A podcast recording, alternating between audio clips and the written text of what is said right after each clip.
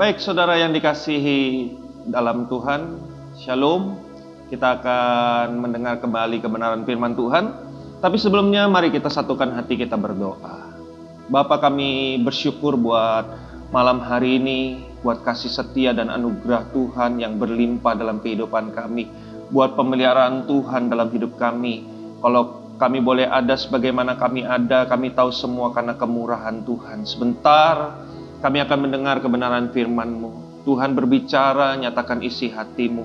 Hambamu sudah siapkan semua konsepnya, tapi hamba bebaskan rohmu memberi hikmat, pengertian, pewahyuan baru. Roh Kudus, tolong hambamu dalam keterbatasan hamba sebagai manusia. Biar dalam pengurapanmu aku mampu mem memberitakan tentang firman-Mu ya Tuhan. Terima kasih Bapak, persiapan hambamu tidak ada arti apa-apa tanpa pengurapan daripada Tuhan. Terima oleh sebab itu, tuntun hambamu untuk menyampaikan isi hatimu dengan baik. Kami siap sambut firmanmu hanya dalam satu nama, Yesus Kristus Tuhan. Sama-sama kita berkata, amin. Baik, sekali lagi, puji Tuhan buat kebaikan Tuhan dalam kehidupan kita. Saat ini kita sudah masuk minggu keempat di bulan kelima di tahun 2020. Saya percaya teman-teman semua sehat dan tentu saja baik-baik semua. Karena kita percaya Tuhan telah memelihara kita. Dan kita bersyukur bahwa dengan berlalunya waktu, maka saya percaya bahwa corona juga akan segera berlalu. Amin.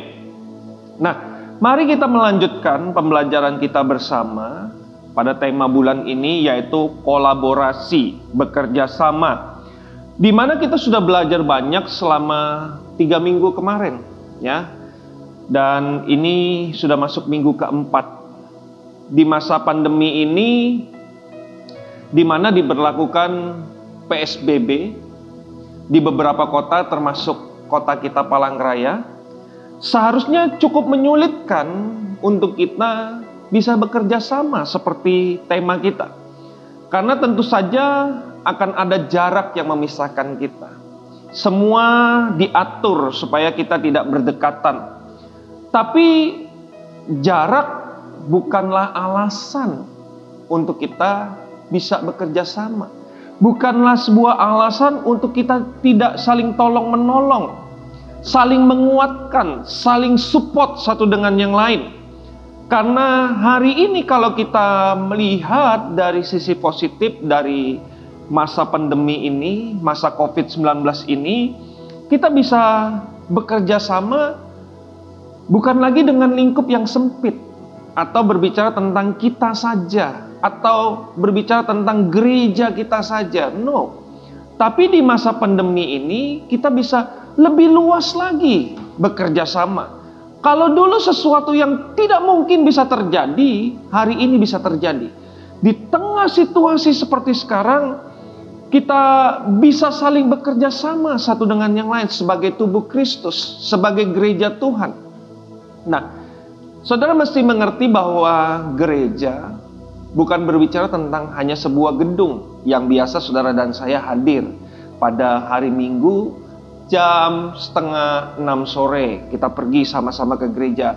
Gereja bukan hanya dalam bentuk gedung, tapi saya percaya gereja berbicara tentang kehidupan saudara dan saya kita ini adalah gereja, tubuh Kristus. Nah, di tengah masa kondisi seperti sekarang, kita melihat bahwa ini waktu yang baik untuk kita bisa bekerja sama. Di tengah situasi seperti sekarang, kita melihat bahwa gereja-gereja bisa bekerja sama dengan saling menguatkan, saling memberkati sekalipun secara online.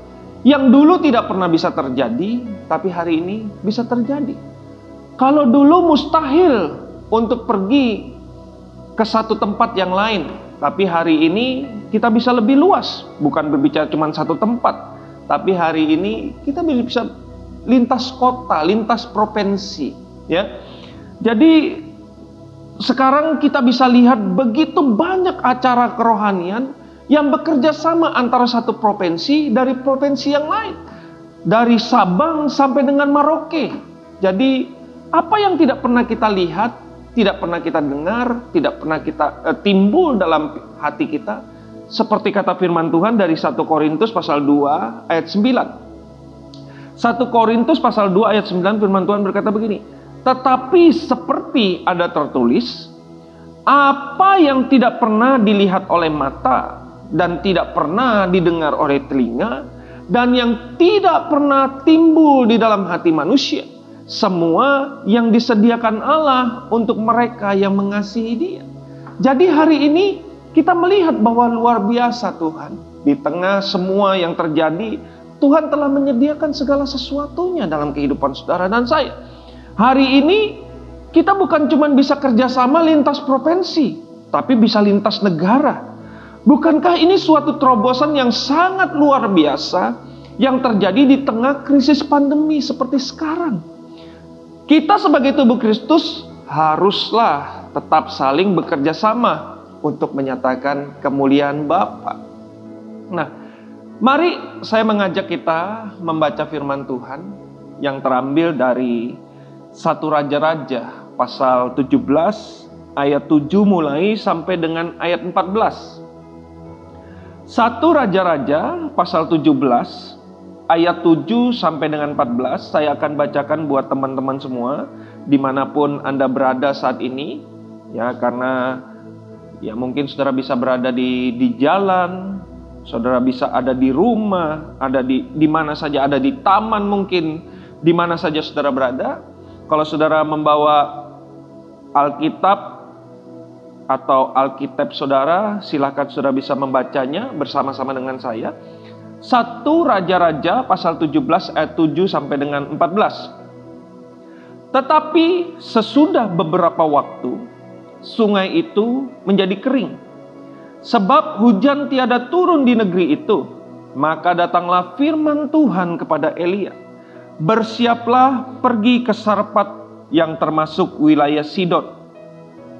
Dan diamlah di sana, ketahuilah, aku telah memerintahkan seorang janda untuk memberi engkau makan.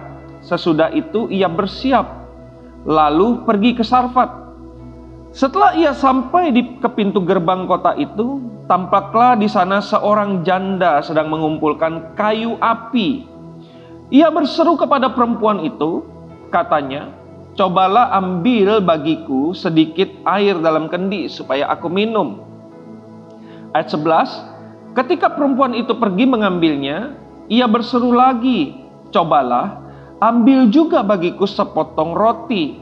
Perempuan itu menjawab, Demi Tuhan Allahmu yang hidup, sesungguhnya tidak ada roti padaku sedikit pun, kecuali segenggam tepung dalam tempayan dan sedikit minyak dalam buli-buli. Dan sekarang aku sedang mengumpulkan dua tiga potong kayu api. Kemudian aku mau pulang dan mengolahnya bagiku dan bagi anakku. Dan setelah kami memakannya, maka kami akan mati. Tetapi Elia berkata kepadanya, "Janganlah takut, pulanglah. Buatlah seperti yang kau katakan, tetapi buatlah lebih dahulu bagiku sepotong roti bundar kecil daripadanya dan bawalah kepadaku. Kemudian barulah kau buat bagimu dan bagi anakmu. Sebab beginilah firman Tuhan Allah Israel, tepung tepung dalam tempayan itu tidak akan habis dan minyak dalam buli-buli itu pun tidak akan berkurang sampai pada waktu Tuhan memberi hujan ke atas muka bumi. Amin. Judul perikop dari ayat yang kita baca bersama yaitu Elia dan janda di Sarpat. Sarpat adalah wilayah Sidon terletak di pantai Laut Tengah. Jaraknya sekitar 13 km sebelah selatan kota Sidon. Sidon adalah kota di mana kalau kita baca Ratu Isabel berasal. Siapa Isabel? Isabel adalah pemuja Baal yang sangat kuat pada waktu itu. Nah, dan Isabel menjadi istri dari Raja Ahab. Ketika Raja Ahab mengambil Isabel sebagai istri inilah, maka dikatakan oleh firman Tuhan di ayat sebelumnya, kalau saudara teman-teman nanti baca. Di mana ketika Ahab mengambil Isabel menjadi istrinya, maka Ahad itu Raja Ahad melakukan sesuatu yang jahat di mata Tuhan. Dia memimpin bangsa Israel untuk melakukan sesuatu yang jahat di mata Tuhan. Bahkan firman Tuhan dengan jelas menyebutkan bahwa apa yang dilakukan oleh Ahad itu menimbulkan sakit hati Tuhan. Jadi luar biasa, saudara bisa bayangkan Tuhan aja sampai sakit hati loh. Sehingga Tuhan memberikan hukuman melalui Nabi Elia bahwa tidak akan turun embun, apalagi hujan. Jadi embun aja nggak bakalan turun, apalagi hujan. Saudara bisa bayangkan bagaimana kekeringan yang akan terjadi di depan. Sampai Elia berkata bahwa sampai aku mengatakan bahwa hujan turun, baru turun. Tentu saja Elia berbicara mewakili Tuhan. Karena hukuman itu datangnya daripada Tuhan. Elia hanyalah seorang yang dipakai untuk menyatakan isi hati Tuhan bagi bangsa Israel. Nah, ketika kekeringan terjadi, maka Elia pergi ke tepi sungai Kerit. Tetapi karena kekeringan yang melanda sungai itu, dan akhirnya sungai itu pun menjadi kering. Maka Tuhan berfirman kepada Elia, memerintahkan kepadanya untuk pergi ke Sarpat meninggalkan sungai Kerit. Tuhan berkata, pergi ke Sarpat dan aku akan memerintahkan seorang janda untuk memberikan engkau makan. Jadi kita baca dulu ayatnya. Satu Raja-Raja pasal 17 ayat 7 sampai dengan 9. Tetapi sesudah beberapa waktu sungai itu menjadi kering. Sebab hujan tiada turun di negeri itu. Maka datanglah firman Tuhan kepada Elia, "Bersiaplah, pergi ke Sarpat yang termasuk wilayah Sidon dan diamlah sana.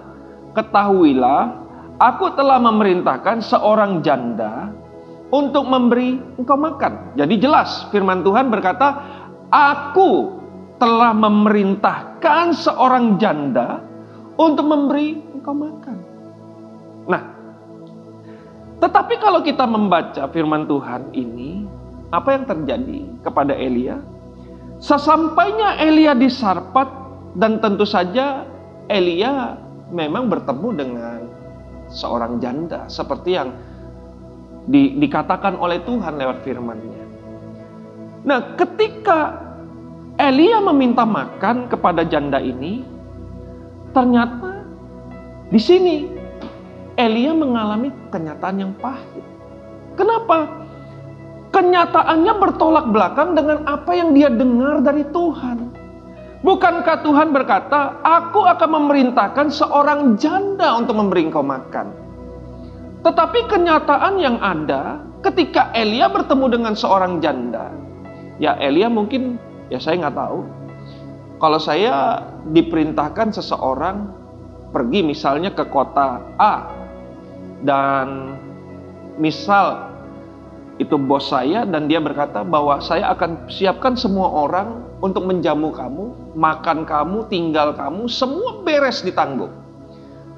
Saya akan tanpa beban, tanpa pikiran apa-apa, saya percaya bahwa akan tersedia segala sesuatunya. Demikian juga dengan Elia. Ini Tuhan yang berkata, Allah yang berkata. Tetapi kenyataannya dia menjumpai bukan seorang janda yang kaya raya yang siap menjamu dia dengan makanan yang berlimpah-limpah. Ada babi guling mungkin di situ. Ada sapi beekongan di situ. Ada kambing tiga ekong di situ. Tidak, tapi Elia menemukan janda ini. Bahkan janda ini nggak punya makanan buat dirinya sendiri. Tinggal satu-satunya dia punya segenggam tepung dan sedikit minyak dalam bulimu.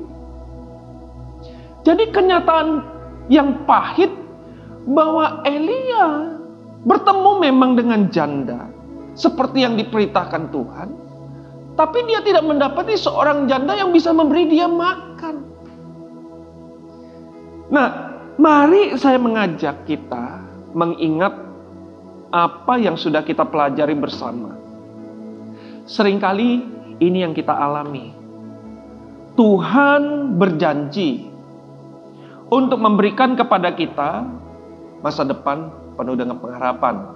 Amin. Ya, kita percaya. Bahkan dia berkata, apa yang tidak pernah dilihat mata, tidak pernah didengar telinga, bahkan yang tidak pernah timbul di dalam hati kita, itu disediakannya bagi orang yang mengasihi dia. Tetapi kenyataan seperti apa yang dialami oleh Elia, dia mendengar langsung suara Tuhan, pergi ke Sarpat. Aku akan memerintahkan seorang janda untuk memberi engkau makan. Tapi kenyataannya bertolak belakang. Itu sebabnya kemarin, dua minggu kemarin saya berkata kepada teman-teman semua, untuk melihat janji Tuhan, kita nggak cukup hanya dengan mata jasmani kita. Karena kadang-kadang mata jasmani kita ini merontokkan iman kita. Tapi untuk melihat semua janji Tuhan, kita perlu dengan mata iman. Nggak cukup dengan mata jasmani. Mata iman perlu untuk melihat semua janji Tuhan. Mari saya mengajak kita mengingat sebuah cerita lain di dalam Alkitab. Seorang pemuda bernama Yusuf. Kita tahu Yusuf mendapat mimpi di usia sangat muda. Ya kalau saudara mau tahu mudanya Yusuf ya kira-kira seperti saya ya. Muda, masih muda kan gitu. Nih masih masih seger semua kan, baby face. Nah, saudara, ketika Yusuf mendapat mimpi bahwa Tuhan memberikan kepada dia masa depan yang luar biasa, dia akan menjadi seorang yang besar. Tetapi kita tahu apa yang terjadi. Yusuf tidak langsung menerima apa yang dia mimpikan dari Tuhan. Bahkan setelah Yusuf mengalami mimpi itu, hidupnya bukan langsung naik seperti apa yang dikatakan oleh firman Tuhan. Tapi dia harus turun, turun dan turun sampai titik terendah dalam hidupnya. Itu bukan hitungan bulan, saudara, tapi hitungan tahun. Yusuf ketika mendapat mimpi pernyataan Tuhan, dia bahkan langsung harus menghadapi apa? Tantangan pertama. Dia hampir dibunuh oleh saudara-saudaranya sendiri. Jadi tantangan yang sangat bertolak belakang dengan apa yang dia dapat dari Tuhan. Dia nggak cukup mau dibunuh, tapi akhirnya dia dijual sebagai budak. Kemudian dia harus masuk ke dalam penjara. Sesuatu yang kalau kita berkata hari ini selesai hidupnya tidak ada pengharapan. Tapi sekali lagi, Tuhan itu nggak pernah salah. Janjinya selalu iya dan amin. Saudara mesti teguhkan hati. Jangan melihat hanya dengan mata jasmani. Kita perlu melihat dengan iman bahwa janjinya adalah iya dan amin. Sekalipun kita tidak melihat ada jalan itu hari ini. Nah, mari kita lihat kembali kisah ini di mana Elia yang kita tahu bahwa janda ini gak punya kelebihan apa-apa. Bahkan dia mengalami kekurangan secara untuk dirinya sendiri. Tetapi inilah kita lihat bahwa janji Tuhan dalam kehidupannya tidak pernah salah. Akhirnya bahwa Elia bisa dimerimakan oleh janda tersebut. Mari kita mau belajar dari kisah daripada Elia dan janda di Sarpat ini berkenaan dengan tema kita hari ini. Jadi tadi itu cuma pendahuluan. Dan sekarang kita mau lihat apa sih dari cerita tadi dengan hubungannya dengan bekerja sama. Bahwa saya menemukan ketika kita bisa bekerja sama, maka itu semua bisa mendatangkan kemuliaan dan berkat Tuhan. Dari kisah satu Raja-Raja 17 ini mengisahkan yang terjadi di dalam kehidupan kita pada umumnya. Di masa sulit seperti sekarang, masa krisis, manusia jasmani kita ini selalu pada dasarnya mulai mementingkan diri sendiri.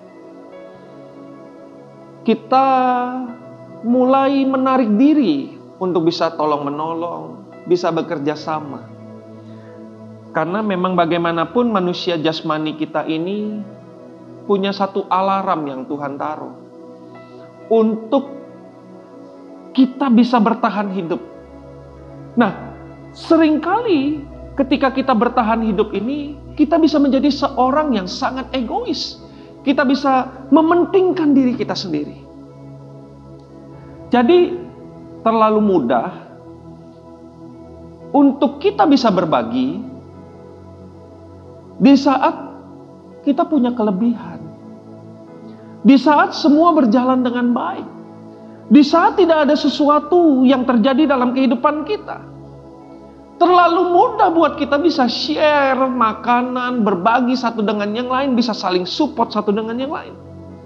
Kalau teman-teman punya makanan yang sangat enak, dan saking enaknya makanan tersebut, teman-teman punya stok yang berlimpah, ya kan? Karena makanan tersebut enak.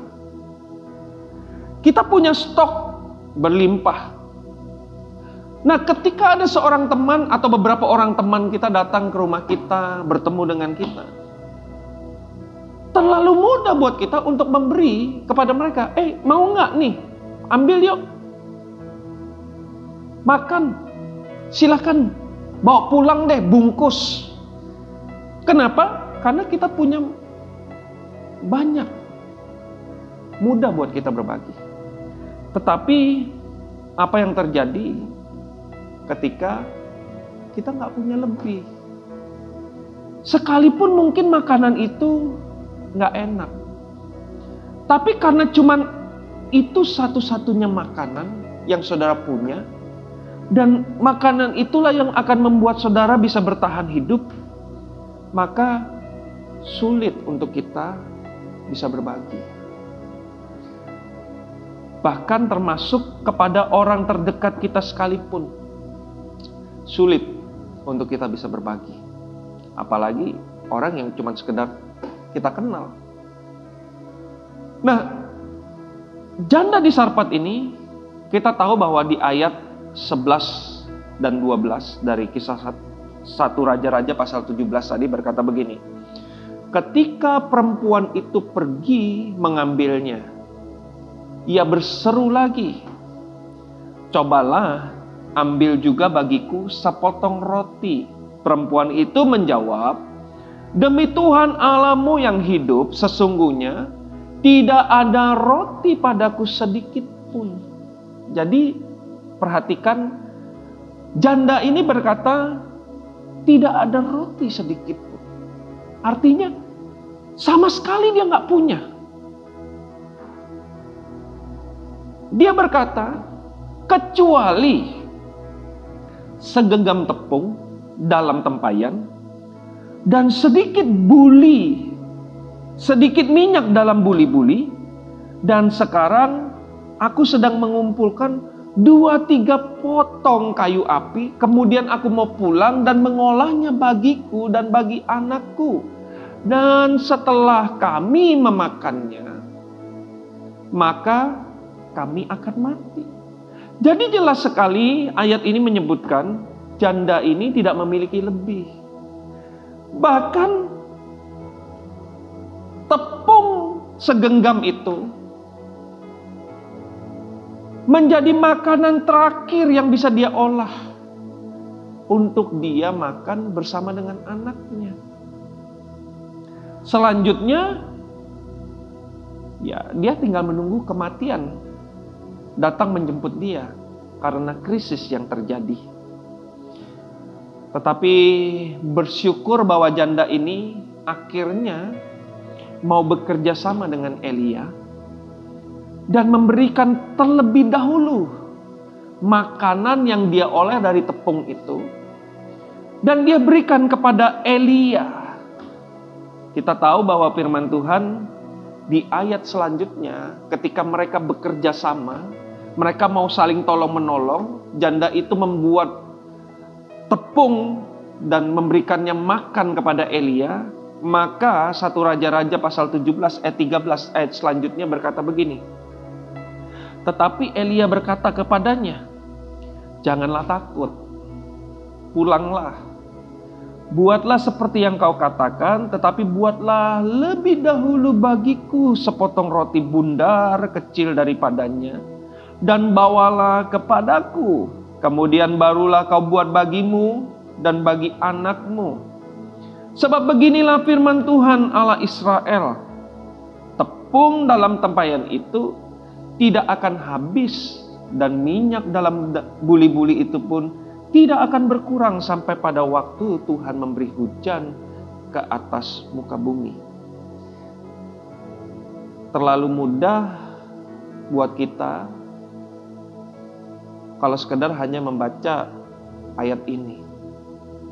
Tetapi kalau kita masuk ke dalam kenyataan seperti apa yang dialami oleh janda dan anaknya, di mana dia nggak punya apa-apa, disuruh kasih yang dia punya kepada orang lain yang juga dia baru kenal sebetulnya itu menurut saya tidaklah sesuatu yang mudah tapi inilah hebatnya ketika mereka bisa saling tolong menolong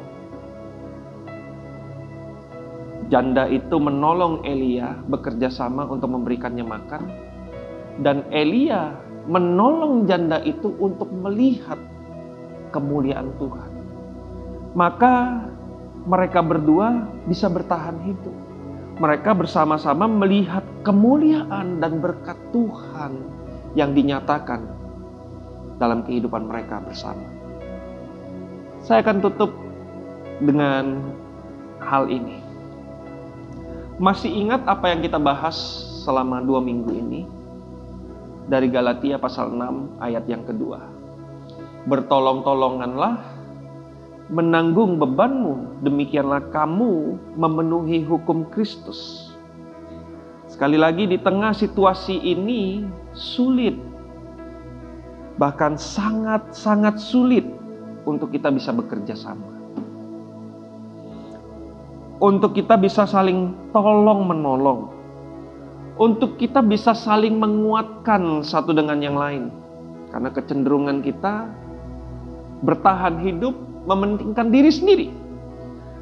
Tetapi kalau saudara mau melihat kemuliaan Tuhan, lakukanlah apa yang Tuhan perintahkan. Lakukanlah semua itu dengan kasih sebagai dasar dari segala sesuatu yang kau mau lakukan. Karena firman Tuhan tadi berkata, bertolong-tolonganlah menanggung bebanmu Demikian kamu memenuhi hukum Kristus. Sekali lagi hukum Kristus adalah kasihilah Tuhan Allahmu. Itu yang pertama. Yang kedua, kasihlah sesamamu manusia. Nah, dasarnya adalah kenapa kita bertolong-tolongan adalah karena kasih.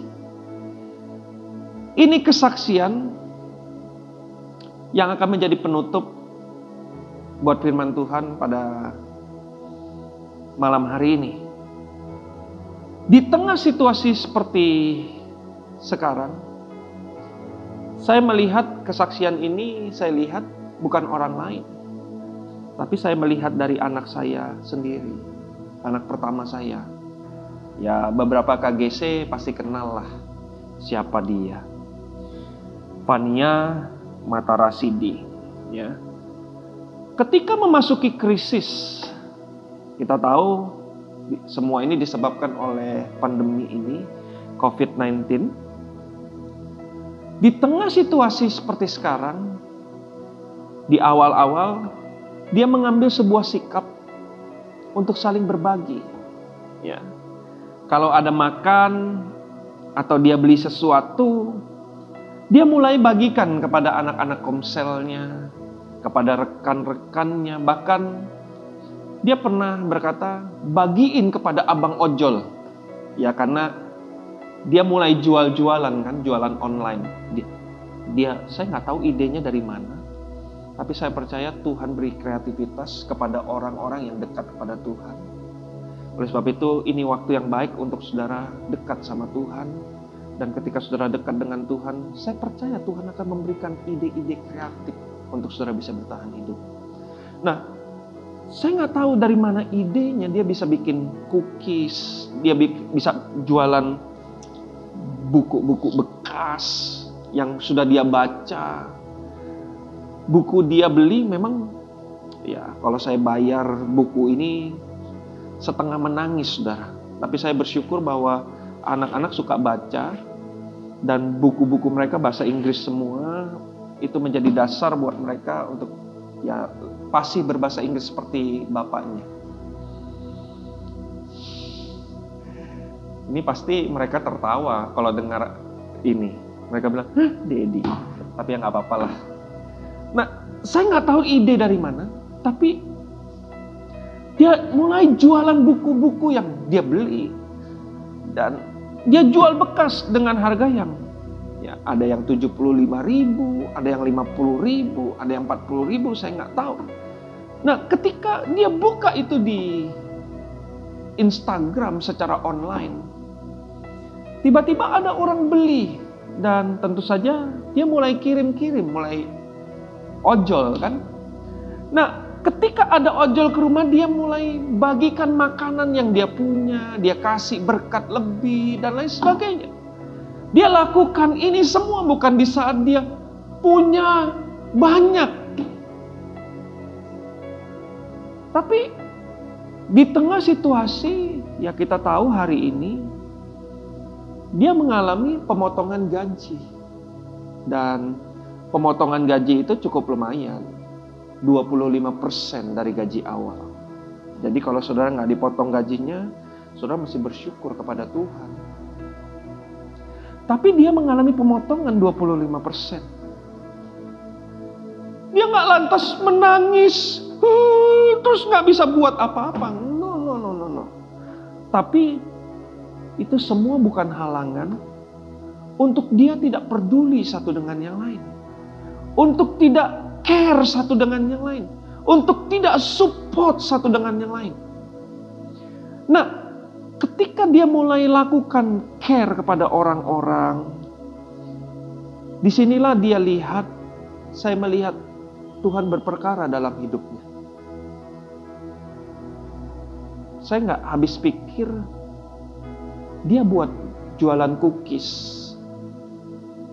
Cookies yang dia jual bukan cookies murahan.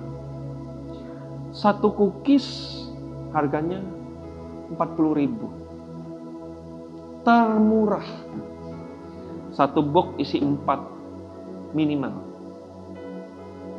Kalau saudara mau ekstra topping, ada tambah, saya nggak tahu, ada tambah macam-macam, ada tambah coklat lagi, ada tambah uh, kacang dan lain sebagainya, saya nggak tahu. Uh, salted caramel itu nambah lagi, lebih mahal lagi, saudara. Saya nggak tahu dia belajar dari mana bikin cookies. Dan cookies yang dijual 40 ribu buat saya nggak masuk akal. Di zaman seperti sekarang, lebih baik kita beli nasi pecel lah 15 ribu makan kenyang. Beli nasi campur 20 ribu kenyang.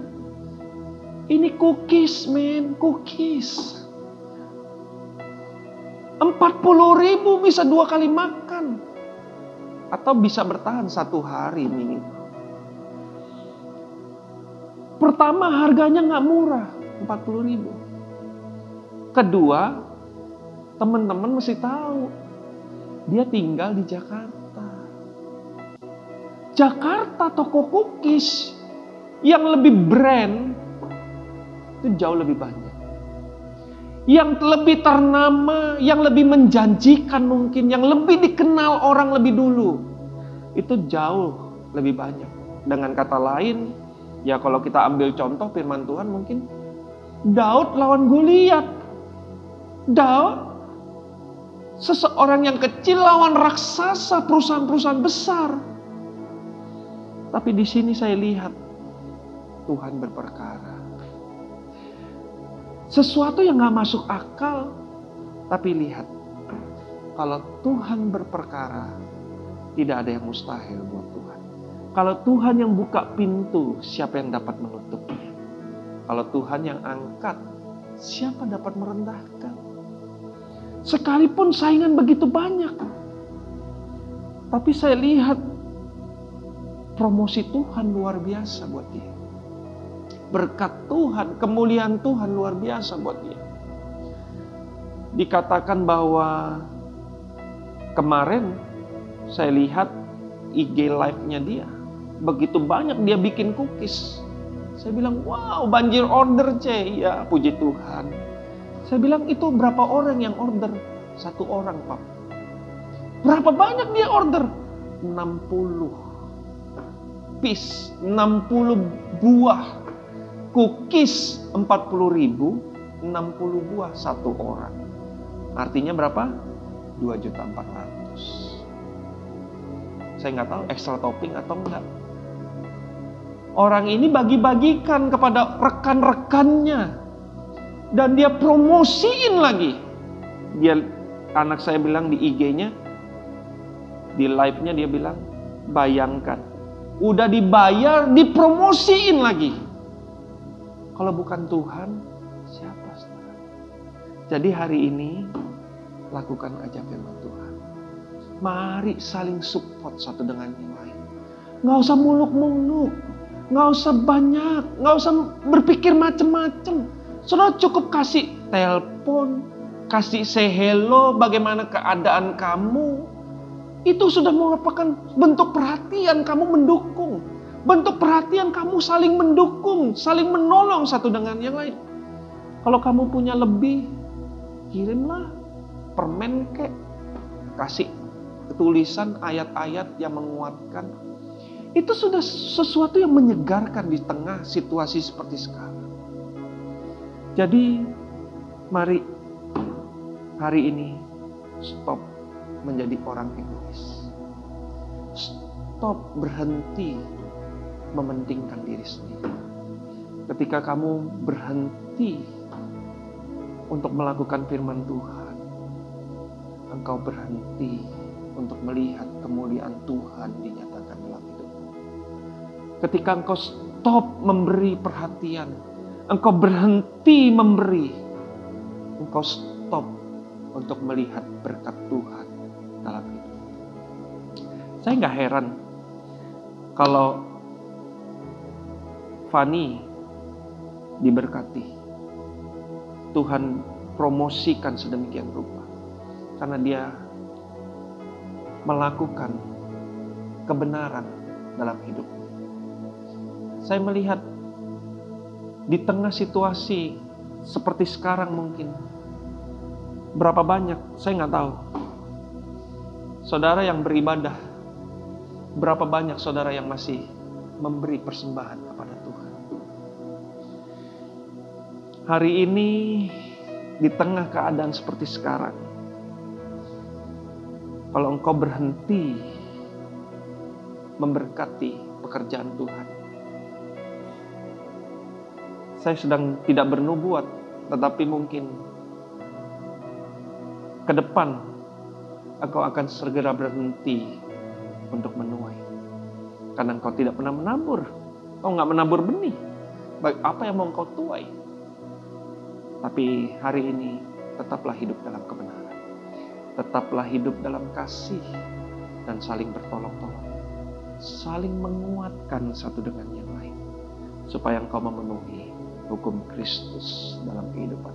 Dan engkau akan melihat seperti Elia dan janda di Sarpat di mana mereka mengalami berkat Tuhan. Mereka melihat kemuliaan Tuhan ketika mereka bisa bekerja sama satu dengan yang lain.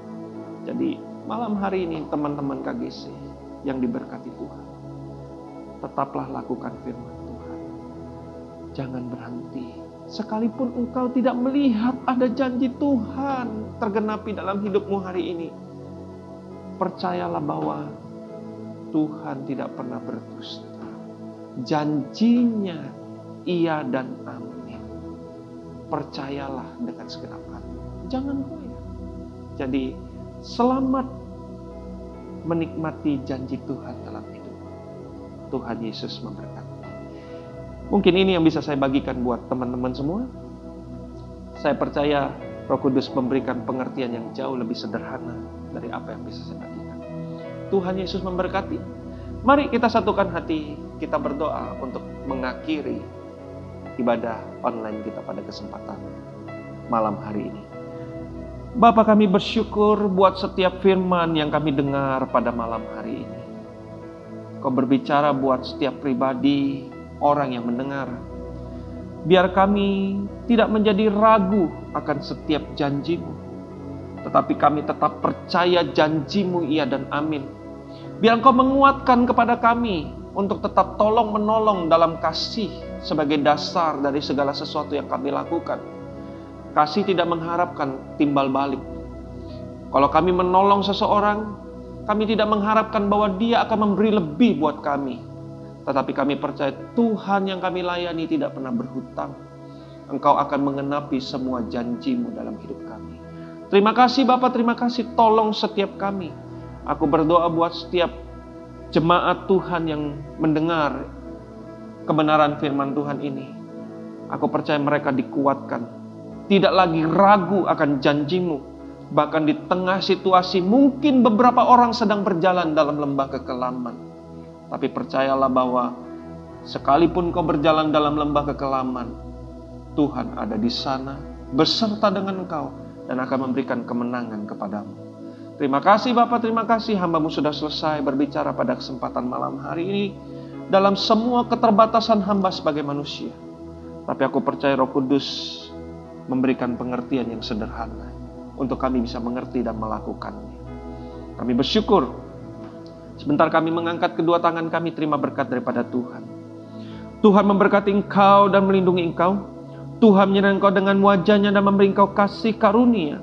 Tuhan menghadapkan wajahnya kepadamu dan memberi engkau damai sejahtera. Segala sesuatu yang diperbuat tanganmu dibuat Tuhan menjadi berhasil.